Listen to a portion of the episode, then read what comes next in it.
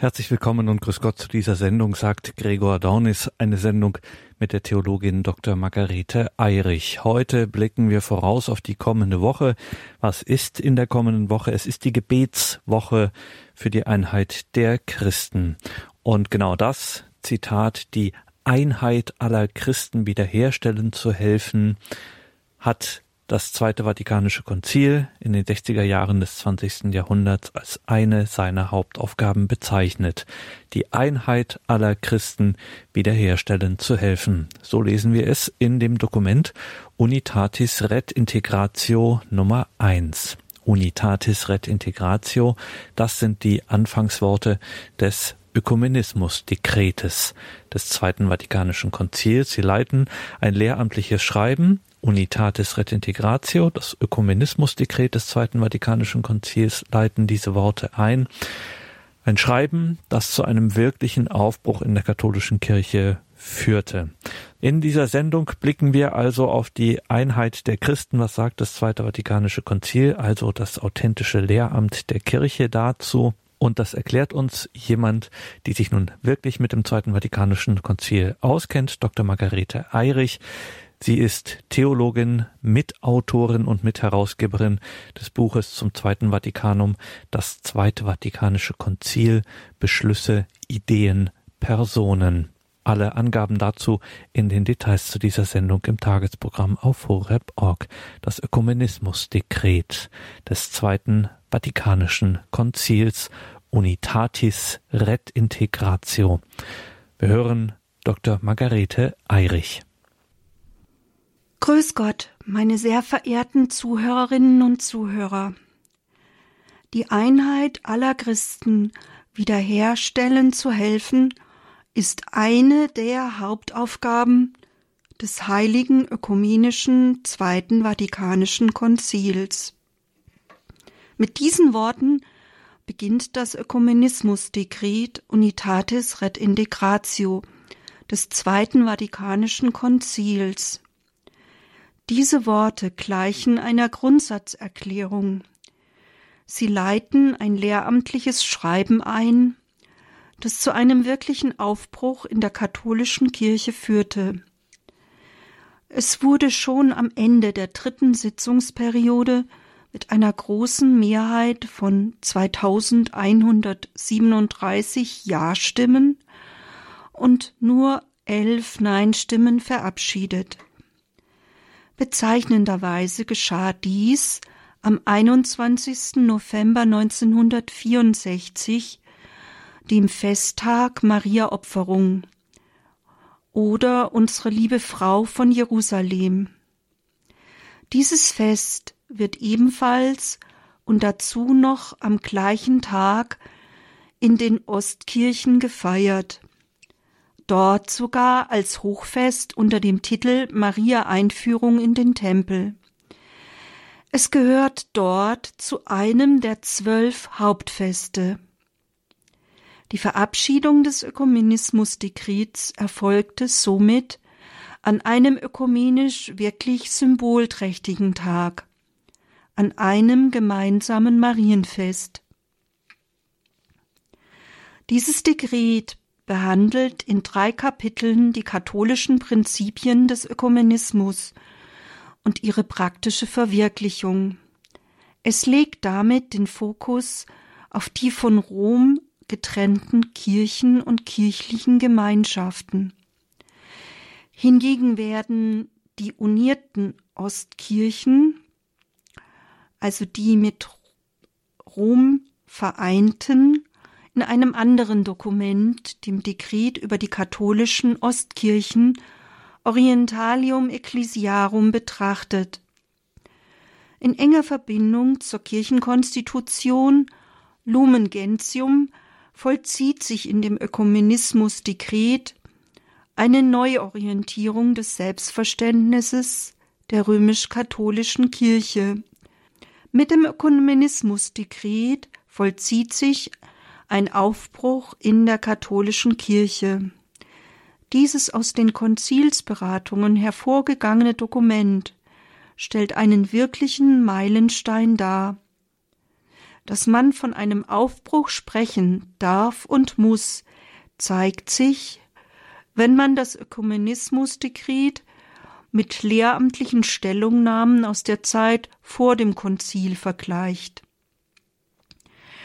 So werden im kirchlichen Gesetzbuch von 1917 die nicht-katholischen Christen mit einer Begrifflichkeit beschrieben, die ausschließlich negativ geprägt ist.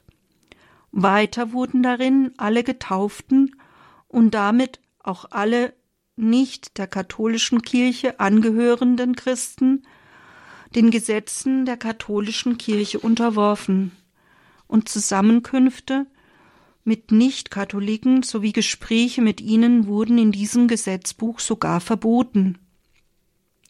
Auf diesem Hintergrund wird deutlich, dass das Ökumenismusdekret wirklich ein Aufbruch darstellt. Es war zugleich ein Herzensanliegen beider Päpste. Die Wiederherstellung der Einheit gehörte sicherlich zu den zentralen Anliegen beider Konzilspäpste. So hat der selige Papst Johannes der 23. als seine beiden Hauptanliegen, die ihn dazu bewogen haben, das Konzil einzuberufen, die Erneuerung der katholischen Kirche und die Wiederherstellung der Einheit der Christen benannt. Auch für Papst Paul VI der das Konzil nach seinem Tod weiterführte, war die Ökumene ein wichtiges Anliegen. Er hat bei seiner Rede zur Weiterführung des Zweiten Vatikanischen Konzils die ökumenische Annäherung zwischen den getrennten Christen als eines seiner zentralen Ziele benannt. Die beiden von Papst Johannes dem 23 als Hauptanliegen genannten Punkte, die Erneuerung der Kirche und die ökumenische Öffnung, können als miteinander in Verbindung stehend betrachtet werden. So hat Papst Paul VI. bei der öffentlichen feierlichen Verkündigung des Dekretes ausdrücklich betont, dass dieses Dekret die ebenfalls an diesem Tag verabschiedete dogmatische Konstitution über die Kirche Lumen Gentium erläutere und ergänze.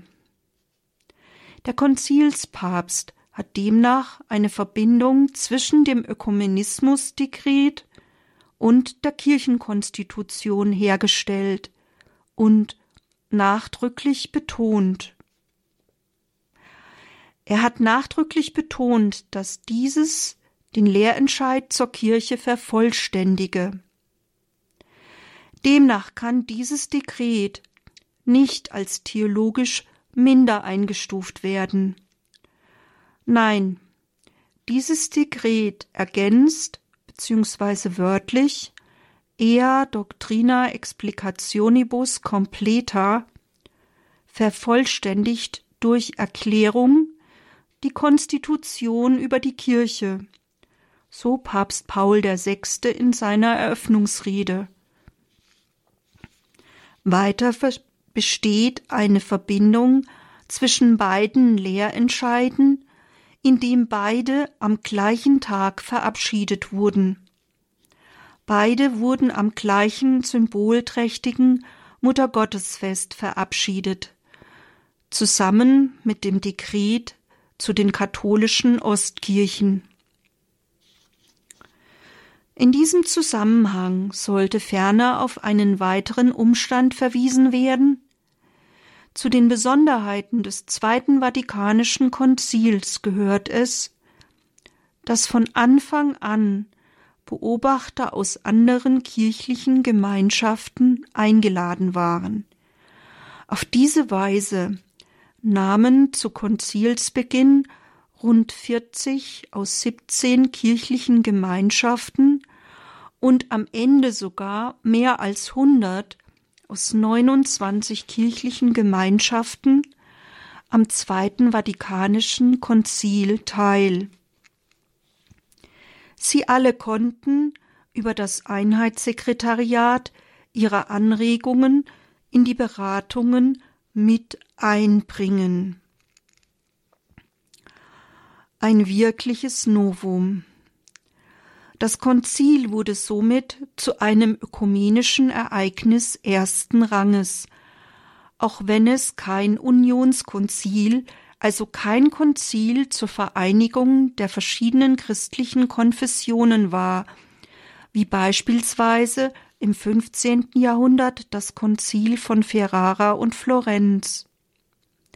Es war ein ökumenisches Konzil im Sinne des katholischen Kirchenrechtes, als einer Versammlung weltumspannend aller katholischen Bischöfe unter der Leitung des Papstes. Gleichwohl hat es sich für den Gedanken des Ökumenismus mehr als jedes andere Konzil in der Geschichte der katholischen Kirche geöffnet, wie Professor Walter Euler eigens betonte. Nach dieser Einführung möchte ich nun etwas zu meiner weiteren Vorgehensweise sagen. Im nächsten Schritt werde ich die Vorgeschichte kurz vorstellen, dann die Inhalte des Ökumenismusdekrets aufzeigen, um dann schließlich mit der Enzyklika Ut Unum Sint von Papst Johannes Paul II. mir einen kurzen Ausblick zu erlauben. Also zunächst zur Vorgeschichte. Es war eine Zeit, in der angesichts des spürbaren Wandels in der Gesellschaft, in der das Christentum als prägende Kraft ihren Einfluss zu verlieren schien, eine allgemeine Erwartung in der Luft lag. Verschiedene Bewegungen drängten auf Veränderung hin aus der seit dem 19. Jahrhundert existierenden Bemühung, die Liturgie besser zu verstehen und zu deuten, um geistlich aus ihr zu leben, ging eine liturgische Bewegung hervor. Aus einer Neubesinnung auf die in die jeweilige Landessprache übersetzte Heilige Schrift entwickelte sich eine Bibelbewegung. Diese wurde durch Bibelpastoral, Bibelfrömmigkeit und biblische Reisen maßgeblich angestoßen. Entscheidend an einer Ablösung der Neuscholastik wirkte die patristische Bewegung mit. Sie suchte die Kirchenväter wieder neu für die Theologie zu erschließen. Auch wenn diese Bewegung nicht mit einem eigenen Stichwort in den Lexika zu finden ist, wirkte sie doch nachdrücklich auf eine Erschließung der Quellen. Darüber hinaus entwickelte sich eine ökumenische Bewegung, die versuchte für alle Unternehmungen der Kirchen und kirchlichen Gemeinschaften Gemeinsamkeiten herauszuarbeiten und Trennendes zu überwinden um wieder zu einer sichtbaren Einheit zu gelangen. Am Anfang dieser ökumenischen Bewegung stand die Gebetswoche für die Einheit. Diese war von Paul Watson, einem amerikanischen Anglikaner, und Spencer Jones, einem Angehörigen der Episkopalkirche, angeregt worden. Papst Pius X hat diesen Anstoß unterstützt und sein Nachfolger Papst Benedikt XV. hat das Gebet um die Einheit der Christen 1916 mit einem apostolischen Schreiben auf die katholische Kirche hin ausgeweitet. Am Beginn der ökumenischen Bewegung stand somit in der Tat eine Gebetsbewegung. Diesen Umstand hat das Konzil ausdrücklich aufgegriffen und in der Nummer eins des Ökumenismusdekretes als unter der Einwirkung der Gnade des Heiligen Geistes entstanden, gewürdigt. Diese ökumenische Bewegung bildete neben der liturgischen, patristischen und Bibelbewegung den Nährboden für das Konzil. Ein weiterer für die Ökumene wichtiger Schritt war sicherlich 1960 die Errichtung eines Sekretariats für die Einheit der Christen durch Papst Johannes dem 23. Als ersten Präsidenten hatte er hierfür den deutschen Jesuiten Kardinal Augustin Beer benannt. Nun aber zum Inhalt des Dekretes. Das Dekret ist nach einem kurzen Vorwort in drei Kapitel gegliedert. Zunächst betrachtet es die katholischen Prinzipien, also Grundsätzliches zur Ökumene. Dann geht es zur praktischen Verwirklichung, also zur konkreten Gestaltung des ökumenischen Miteinanders über. Im dritten Kapitel greift es schließlich zwei besondere Kategorien von Spaltungen heraus und fasst sie näher ins Auge. Das Ökumenismusdekret gehört mit 24 Artikeln eher zu den kürzeren Texten des Konzils. Es enthält durchweg viel Hoffnung für die Zukunft und blickt im Vertrauen auf die Kraft des Heiligen Geistes voran. Gleichwohl setzt es hohe Ziele in Anlehnung an Jesu Bitte vor seinem Leiden, bei der er eindringlich um die Einheit, die ihn mit seinem Vater verbindet, für alle Christen bat, wünscht sich das Dekret diese Einheit. Wie der Vater mit dem Sohn eins ist, so sollen die Christen eins sein. Das Ökumenismusdekret benennt als Vorbild die Einheit innerhalb der heiligen Dreifaltigkeit. Ja, Sie haben richtig gehört. Es benennt in der Nummer zwei die Einheit in der Dreiheit der göttlichen Personen als höchstes Vorbild und Urbild. Wie der Sohn eins ist mit dem Vater, und der Vater eins ist mit dem Sohn, so sollen alle Christen eins sein. Ein wahrlich großes Vorbild. Um diese Einheit zu bewirken, ist uns das Sakrament der Eucharistie geschenkt. Das wunderbare Sakrament der Eucharistie bezeichnet und bewirkt die Einheit wie in der Nummer zwei gesagt wird. Nicht, dass sie nun meinen, dass sich das Konzil eine ökumenische Kommuniongemeinschaft wünscht. Nein, eine Gemeinschaft beim Gottesdienst, Communicatio in Sagres, als ein allgemein und ohne Unterscheidung gültiges Mittel zur Wiederherstellung der Einheit anzusehen, verwirft das Dekret mit Entschiedenheit in der Nummer 8. Weiter verweist das Dekret dann darauf, dass bereits in der ersten Zeit Spaltungen entstanden seien, die bereits der Apostel Paulus mehrfach verurteilte. Auch wenn später Trennungen entstanden sind, so betrachtet die katholische Kirche in Liebe die in diesen Gemeinschaft Lebenden als ihre Geschwister. Denn wer an Christus glaubt und in der rechten Weise die Taufe empfangen hat, steht dadurch in einer gewissen, wenn auch nicht vollkommenen Gemeinschaft mit der katholischen Kirche. So die Nummer drei. Diese Christen sind durch den Glauben in der Taufe gerechtfertigt und dem Leibe Christi eingegliedert, und darum gebührt ihnen der Ehrennamen des Christen. Und sie werden mit Recht als Brüder im Herrn anerkannt. Vielleicht haben Sie, meine sehr geehrten Zuhörer und Zuhörerinnen, sich gefragt, wie sich die katholische Kirche das ökumenische Miteinander wünscht. Dieser Frage widmet sich das zweite Kapitel des Dekrets.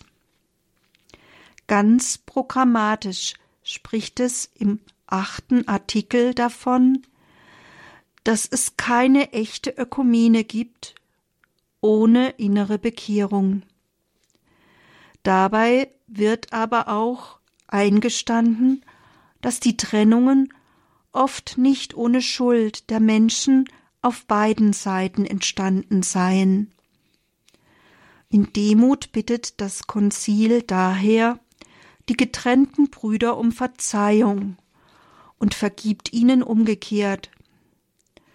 Zugleich werden alle Christen gleichermaßen aufgerufen, für die Wiederherstellung der Einheit Sorge zu tragen und mit Epheser 4, 23 das eigene Denken zu erneuern.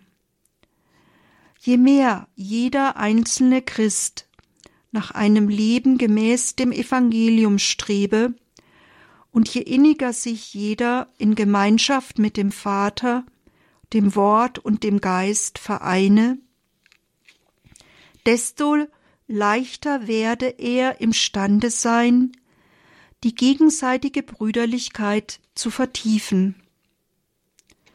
Hier stellt das Konzil also einen ganz klaren Bezug zwischen Heiligkeit und Einheit mit Gott und untereinander her. Weiter wird ganz nachdrücklich das Gebet um die Einheit als Brücke zur Einheit benannt. Dies wird sogar mehrfach hervorgehoben. So wird in der Nummer 8 mit Nachdruck betont, dass die Seele der ganzen ökumenischen Bewegung, die Bekehrung des Herzens und die Heiligkeit des Lebens in Verbindung mit dem privaten und öffentlichen Gebet für die Einheit der Christen sei. Dies wird als geistlicher Ökumenismus bezeichnet. Ich wiederhole noch einmal in eigenen Worten. Die Seele aller ökumenischen Bestrebungen ist die Umkehr, das Bemühen um Heiligkeit und das gemeinsame und priva oder private Gebet für die Einheit. Nun wird es noch etwas konkreter in der Nummer 9. Dort heißt es, dass der Dialog auf der Ebene der Gleichheit stattfinden solle. In Rückgriff auf eine Formel, die bereits im Jahre 1949 in der vom Heiligen Offizium veröffentlichten Instructio Ecclesia Catholica Verwendung findet, spricht das Ökumenismusdekret von einer Wechselbeziehung par cum pari agat die in einem wahrhaften ökumenischen Dialog gegeben sein müsse. Demnach sollen beide Dialogparteien auf dem Boden der Gleichheit par cum pari sprechen und handeln. Heute würde man wohl sagen, ein Dialog auf Augenhöhe führen. Wie bereits erwähnt, ist das Ökumenismusdekret eng mit der Kirchenkonstitution verbunden. Dies hat nicht nur Papst Paul VI. so formuliert, auch der maßgebliche Kommentator Johannes Feiner vermerkt, dass das Ökumenismusdekret im Lichte der Kirchenkonstitution zu lesen sei und umgekehrt. Beide, das Ökumenismusdekret und die Kirchenkonstitution, müssen zusammengelesen werden. So findet sich auch ein wesentlicher Aspekt zur Ökumene in der Kirchenkonstitution in der Nummer 8. Dort hat sich das Konzil zu dem Anspruch geäußert, dass es nur eine, einige und einzige Kirche gibt. Ich habe mich gefragt, ob ich dieses Thema hier vertieft ausführen soll, denn es ist wahrlich nicht einfach.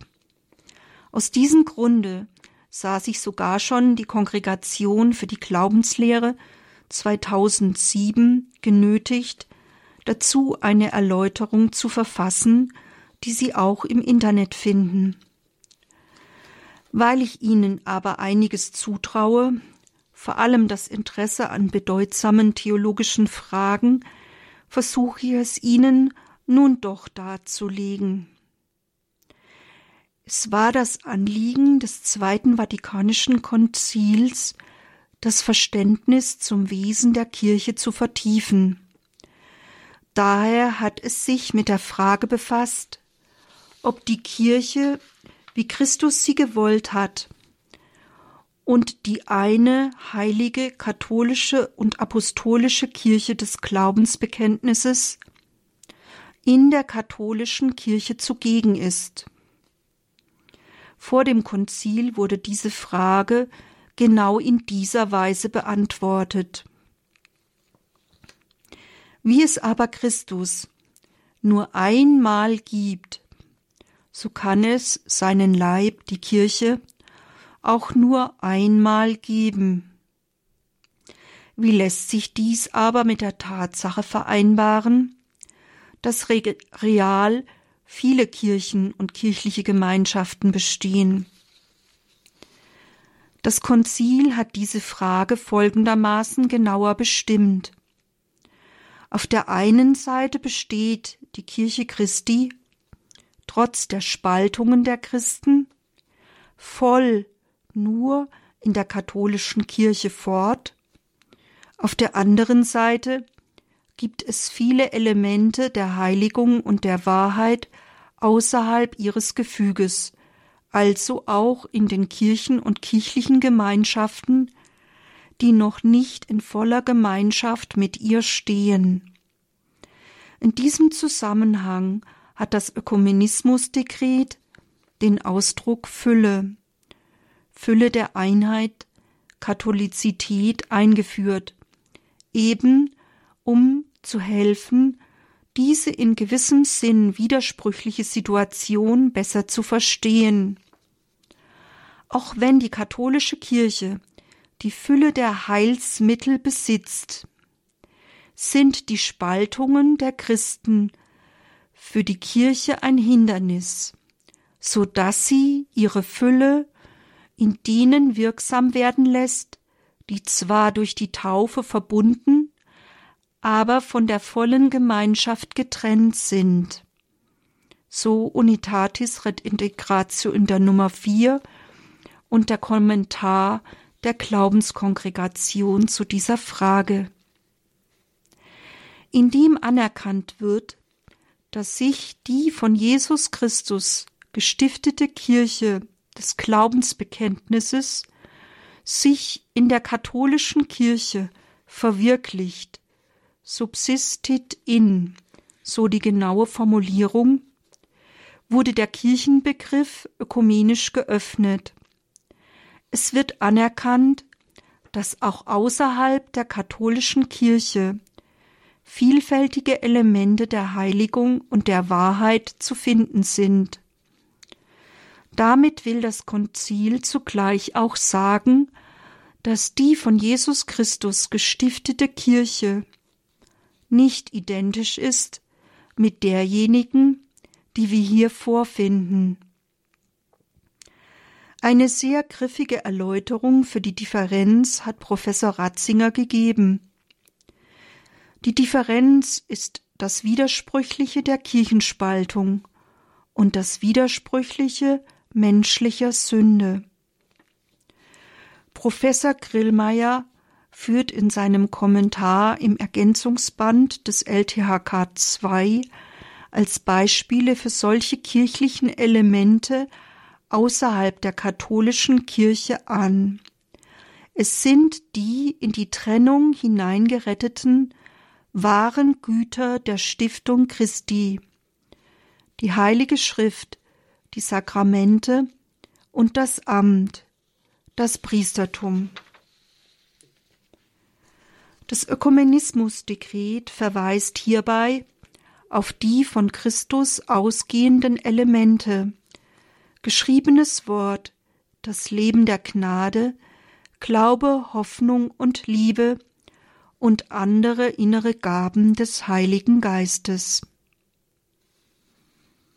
Lassen wir diese Aussagen zur Ökumene bei etwas Musik nachklingen.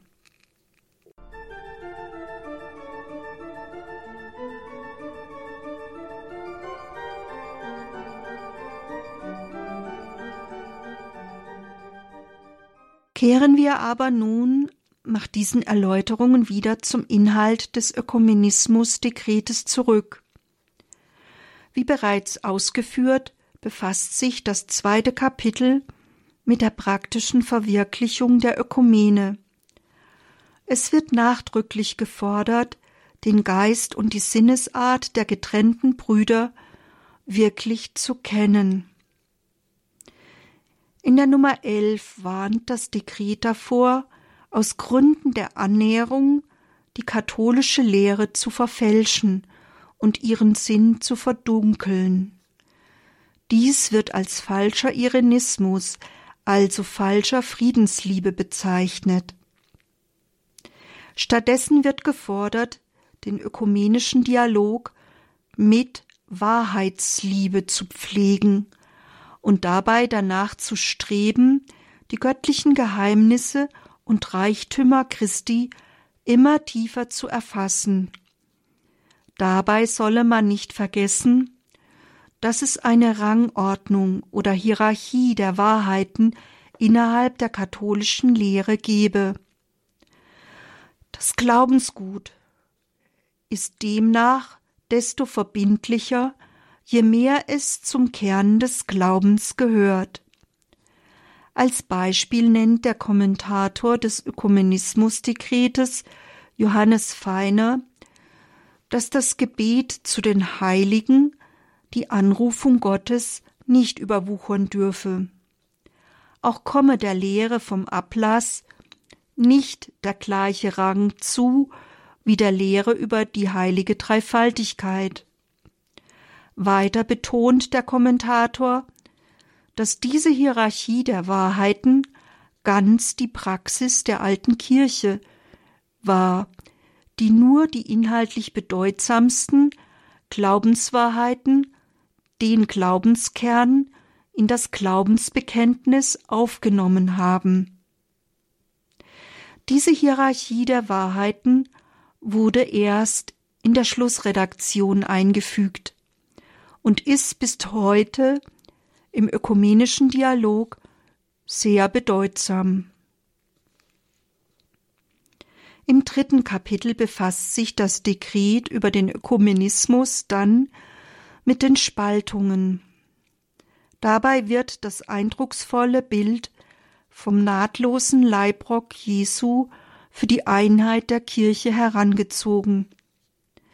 Das Johannesevangelium berichtet davon, dass dieses Kleidungsstück Jesu ohne Naht von oben bis unten ganz durchwebt war.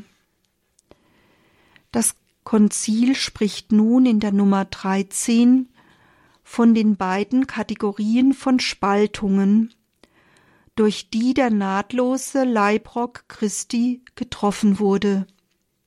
Zum einen sind dies die Abspaltungen der Kirchen des Ostens, beginnend im fünften Jahrhundert, und zum anderen im sechzehnten Jahrhundert der Bruch im Westen mit den reformatorischen Christen. Da aber diese beiden Trennungsstränge sehr verschieden seien, müsse deren Aufarbeitung auch in unterschiedlichen Dialogen erfolgen. Kardinal Kurt Koch, der Präsident des Päpstlichen Rates für die Einheit, man könnte sagen der Ökumeneminister des Vatikan, erläuterte, dass die ökumenische Forschung gezeigt habe, dass bei dem Schisma, also dem Bruch von Ost und West, eine zunehmende gegenseitige Entfremdung die eigentliche Ursache für die spätere Trennung gewesen sei. Zwar hätten auch die unterschiedlichen Spiritualitäten oder ernsthafte theologische Fragen eine gewisse Rolle gespielt, doch aufs Ganze gesehen hätten vor allem die unterschiedlichen Verstehensweisen die Kirchenspaltung mit verursacht. Auch sein Vorgänger Kardinal Walter Kaspar analysierte ähnlich. Ich zitiere Die Christenheit hat sich nicht primär auseinanderdiskutiert oder über unterschiedliche Lehrformeln zerstritten, sondern auseinandergelebt. Was aber sagt das Konzil ganz konkret zu den Spaltungen? Es betont vor allem das Verbindende.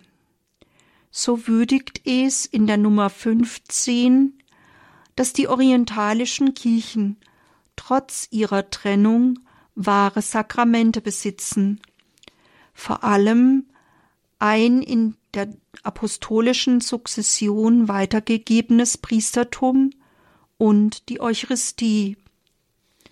Aufgrund dieser Verbindung werden sie mit der Bezeichnung Schwesterkirche geehrt. Ganz ehrlich gesteht das Dekret aber auch ein, dass die Primatsfrage, also die Stellung des Bischofs von Rom, in einer künftigen Einheit bisher im Dialog mit den Ostkirchen noch nicht gelöst werden konnte. Wesentlich schwieriger sieht es in Bezug auf den Dialog mit den aus der Reformation hervorgegangenen kirchlichen Gemeinschaften aus. So betonte Kardinal Kurt Koch, dass es hier nicht einfach nur um einzelne Lehrunterschiede wie die Stellung des Bischofs von Rom ginge. Vielmehr müsse man sich mit einer ganz anderen kirchlichen Grundstruktur auseinandersetzen, da die Kirchenspaltung innerhalb der Westkirche einen neuen Typ des Kircheseins hervorgebracht habe, der sich wesentlich von der Grundstruktur der alten Kirche unterscheide.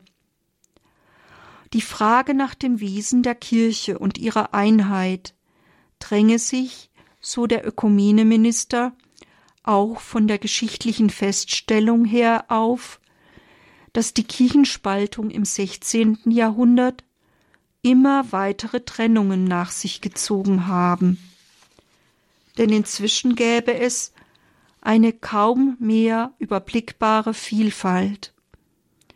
In jüngster Zeit komme hier auch noch das rapide und zahlenmäßig starke Anwachsen evangelikaler und pentekostaler Bewegungen und Pfingstkirchen hinzu, so dass man sogar von einer Pentakostalisierung des Christentums sprechen müsse, so die Analyse des Ökumeneministers zu dieser Zunahme der pfingstlichen Strömungen. Am Ende des Dekrets wünschten sich die Kirchenväter schließlich, dass die ökumenischen Bestrebungen voranschreiten, ohne den Wegen der Vorsehung irgendein Hindernis in den Weg zu legen und ohne den künftigen Anregungen des Heiligen Geistes vorzugreifen. Sie blicken ganz zuversichtlich nach vorne, im Vertrauen auf die Kraft des Heiligen Geistes, dessen künftigen Anregungen sie nicht vorgreifen wollen. Ein weiteres bedeutendes ökumenisches Ereignis muss unbedingt noch erwähnt werden. Am vorletzten Tag vor Abschluss des Konzils, am 7.12.1965, wurde neben der Verabschiedung der letzten Konzilsdokumente zeitgleich in Rom und Istanbul die Aufhebung der 1054 ausgesprochenen gegenseitigen Exkommunikation beider Kirchen, der römisch-katholischen sowie der orthodoxen Kirche verlesen. Ein wirklich bedeutender Schritt. Wie sieht es nun mit der weiteren Rezeptionsgeschichte des Ökumenismus Dekretes aus? Wurde das ökumenische Anliegen weitergetragen? Mit der ersten Enzyklika die ein Papst jemals zur Ökumene geschrieben hat, hat Papst Johannes Paul II. 1995, also 30 Jahre nach Konzilsende, Stellung zur Ökumene bezogen. Sein Lehrschreiben trägt den bezeichnenden Titel Ut unum sind. Sie sollen eins sein. Dieser Titel erinnert an die dringende Bitte Jesu um Einheit beim letzten Abendmahl in Johannes 17, 21. Mit dem Herrn zusammen will der polnische Papst diese dringende Aufforderung erneuern und vorantreiben. Eindrücklich betont er, dass die Strahlkraft von Jesu Botschaft und Erlösungswerk durch die Spaltungen behindert werden. Zugleich freut er sich, dass der Aufruf zur Einheit der Christen, den das Zweite Vatikanische Konzil mit so großer Eindringlichkeit vorgebracht habe, in den Herzen der Gläubigen immer stärkeren Widerhall finde. Dem im Konzilstext für die Ostkirchen verwendeten Ehrentitel Schwesterkirche führt er weiter und spricht sogar neunmal von wiederentdeckter gegenseitiger Brüderlichkeit unter den Christen. Zugleich ist der ökumenische Weg für ihn unumkehrbar. Nachdrücklich betont er die positiven und greifbaren Ergebnisse, die zum Weitermachen ermutigen würden. Wie auch dem Konzil ist Johannes Paul II. dabei die Umkehr und das Gebet um die Einheit wesentlich. Immer wieder greift er das Ökumenismus-Dekret auf und bestätigt deren Inhalte. Ein Beispiel hierfür ist die sich in der Subsistit-In-Formel ausdrückenden Auffassung, dass außerhalb der katholischen Kirche kein kirchlicher Lehrraum besteht. Diese Formel greift er ausdrücklich auf und bestätigt sie. So schreibt er in der Nummer 13 wie folgt. Viele und bedeutende Elemente, die in der katholischen Kirche zur Fülle der Heilsmittel und der Gnadengaben gehören, die die Kirche ausmachen, finden sich auch in den anderen christlichen Gemeinschaften. Auch die Hierarchie oder Rangordnung der Wahrheiten hat er in der Nummer 37 ebenfalls bestätigt. Während bisweilen in den ökumenischen Gesprächen vielfach das Ziel der Ökumene nicht klar ist, so doch für ihn. Sein Ziel ist nichts weniger als die Wiederherstellung der sichtbaren, vollen Einheit aller Getauften. Für ihn ist das Bestreben um Einheit der Christen nicht bloß irgendein Anhängsel, das der traditionellen Tätigkeit der Kirche hinzugefügt werden müsse. Nein, sie gehört für ihn organisch zum Leben und Wirken der Kirche dazu. Auch wenn die Stellung des Bischofs von Rom in der ökumenischen Bewegung vielfach als Hindernis betrachtet wird, sieht der polnische Papst sein eigenes Amt nicht als Hindernis, sondern im Gegenteil als Dienst an der Einheit. Was kann nun abschließend zu dieser Enzyklika gesagt werden? Diese Enzyklika des inzwischen heiligen Johannes Paul II. Ist bis heute bedeutsam in der Ökumene. Papst Franziskus hat sie in einem Brief zum 25. Jahrestag ihrer Veröffentlichung eigens gewürdigt. Und der vatikanische Ökumeneminister Kardinal Kurt Koch hat in verschiedenen Vorträgen sie als bis heute wegweisend gewürdigt und sie als Zusammenfassung des ökumenischen Engagements von Johannes Paul II. bezeichnet. Lassen wir dies kurz mit etwas Musik nachklingen.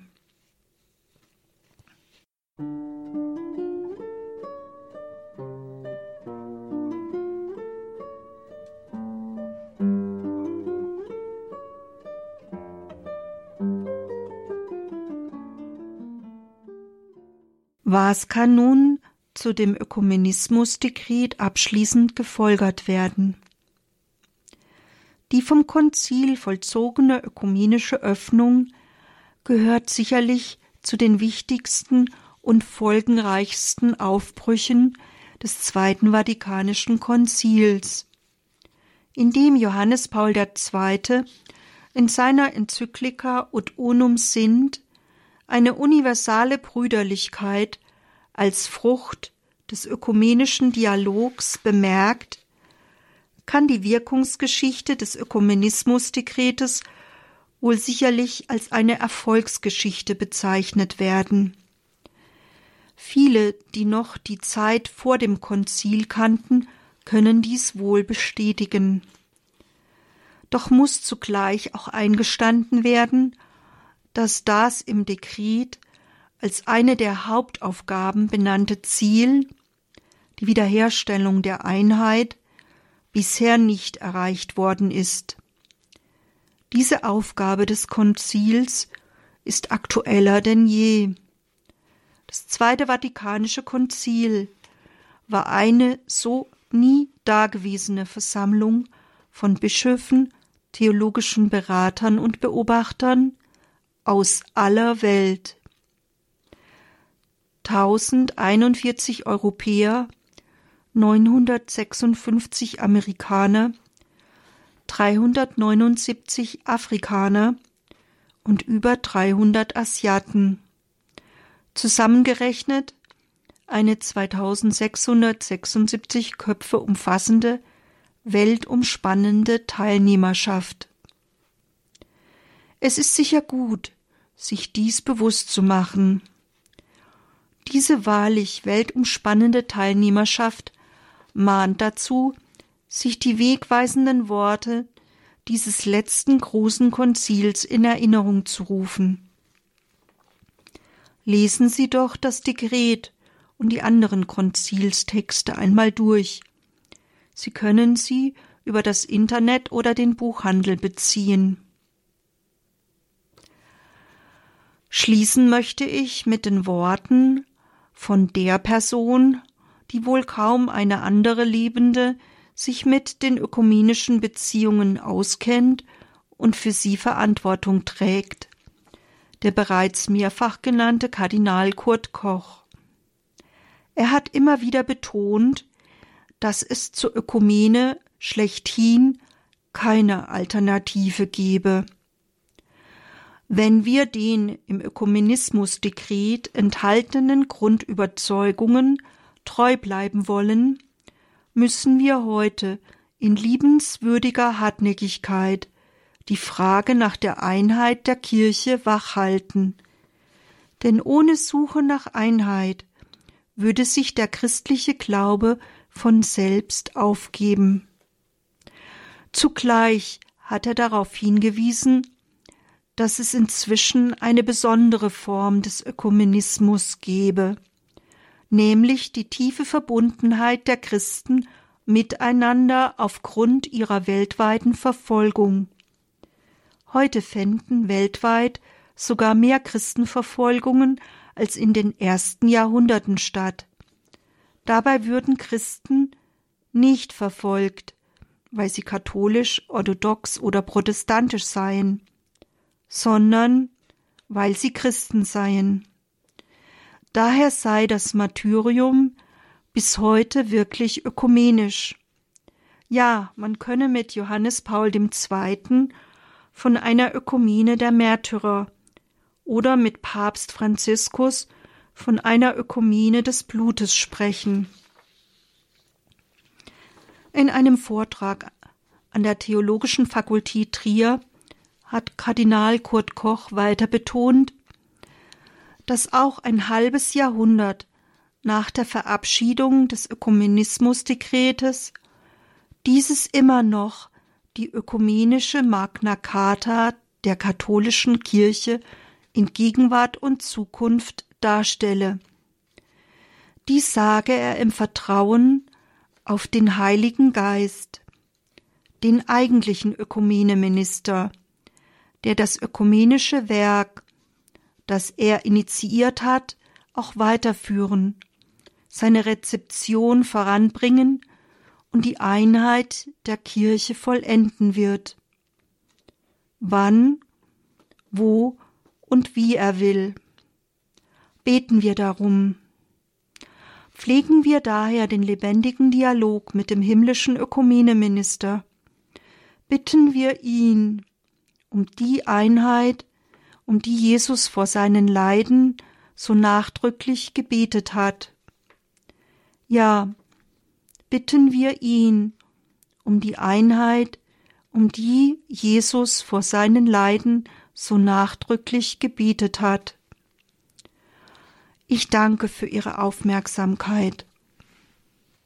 In der heutigen Credo-Sendung hörten Sie die Theologin Dr. Margarete Eirich. Sie stellte uns das Ökumenismusdekret des Zweiten Vatikanischen Konzils vor, benannt nach den Anfangsworten dieses Dekretes Unitatis Red Integratio. Darin hat es das Zweite Vatikanische Konzil als eine seiner Hauptaufgaben bezeichnet, die Einheit aller Christen wiederherstellen zu helfen.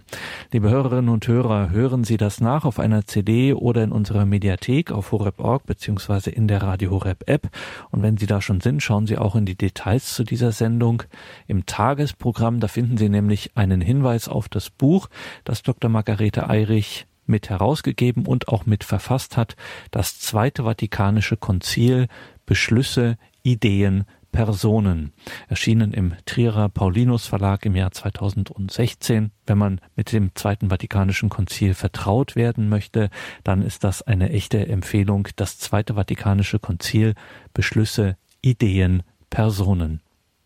Und damit geht unsere heutige Credo-Sendung zu Ende. Gleich um 21.30 Uhr folgt die Reihe Nachgehört. Danke Ihnen allen fürs Dabeisein, für Ihre Verbundenheit mit Radio Horeb, dass wir hier gemeinsam diesen Weg des Glaubens gehen können, dieses Lebens mit Gott, dass wir hier miteinander und füreinander beten können, ist nur möglich dank Ihrer geistlichen und materiellen Unterstützung, dank Ihrer Gebete, Opfer und Spenden. Ein herzliches Vergelt's Gott dafür. Viel Freude hier im weiteren Programm. Alles Gute und gottesreichen Segen wünscht Ihr Gregor Dornis.